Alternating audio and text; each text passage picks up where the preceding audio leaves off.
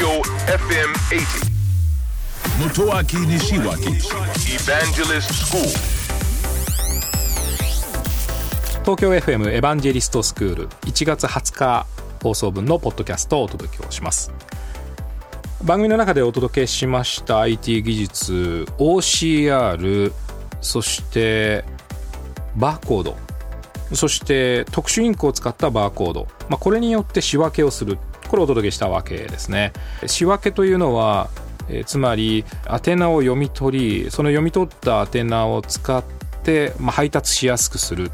まあ、このために仕分けをするのですね、えそこに IT が大変多く使われています。これはあの今まで大変あの人手によっていたわけなんですね。ですから年末年始とかあるいはこう届けるものが多くなる時にはですね、えーとてもあの人手が足りなくなって、まあ、遅配といって届けるのが遅れてしまうってことがあったわけなんですけど、えこれをまあ機械 IT でやろうということなんですね。これはあの随分前から試みがありましたが特にこの OCR の技術が大変発達してまいりました。えー特にあの人工知能を使っていますので私たちが筆やペンで書く時の癖この地域の人たちにはこんな癖があるとかねこの住所にまあ届くような住所の書き方にはこんな文字の癖があるこの癖まで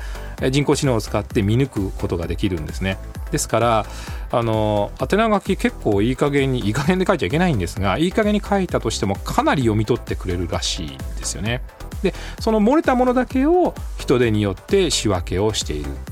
そして私がやはり一番驚いたのは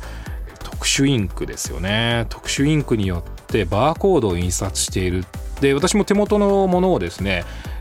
ブラックライトで写してみたんですけど確かに入っているんですよね。えこれはあの皆様が受け取るもの全てに入っているわけではないと思うんですね。ただあーコンピューターが仕分けしているなということが分かりました。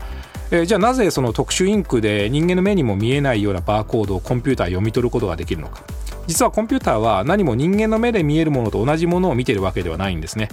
えコンピューターが読み取るバーコードというのはあの人間の目には見えない特殊な塗料でも全く問題ない。むしろあの表面がですねバーコードで汚れてしまっては全く意味がないのでですねそういったところで特殊インクっていうのは使われているんですね。これは面白いことに実は特殊インクというのはこういった郵便物だけではないんですよ。あらゆるところで使われていますのでもし皆さんあのブラックライトをお持ちだったらですね家の中にあるいろいろなもの例えば、まあ、それもお届け物もそうなんですけどね。そうですね。例えば伝票とかね。あるいはそうですね。商品の中についているなんか説明書きとかね。そういったものにちょっと当ててみるといいと思うんですね。コンピューターしか読み取ることができないような情報が実は詰まっているんですね、えーこんなところも IT がすごく使われているところでございます。東京 FM エヴァンジェリストスクールは毎週土曜日深夜12時30分から乃木坂46の若月由美さんと一緒にお届けをしております、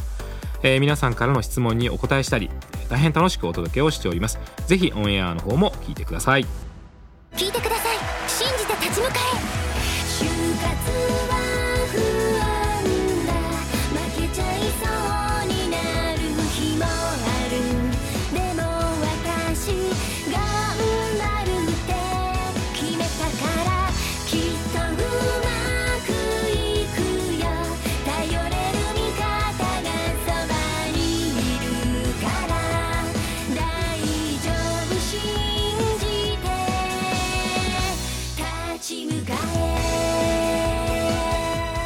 就活で使える情報はきっとあなたの自信になる。日本経済新聞電子版。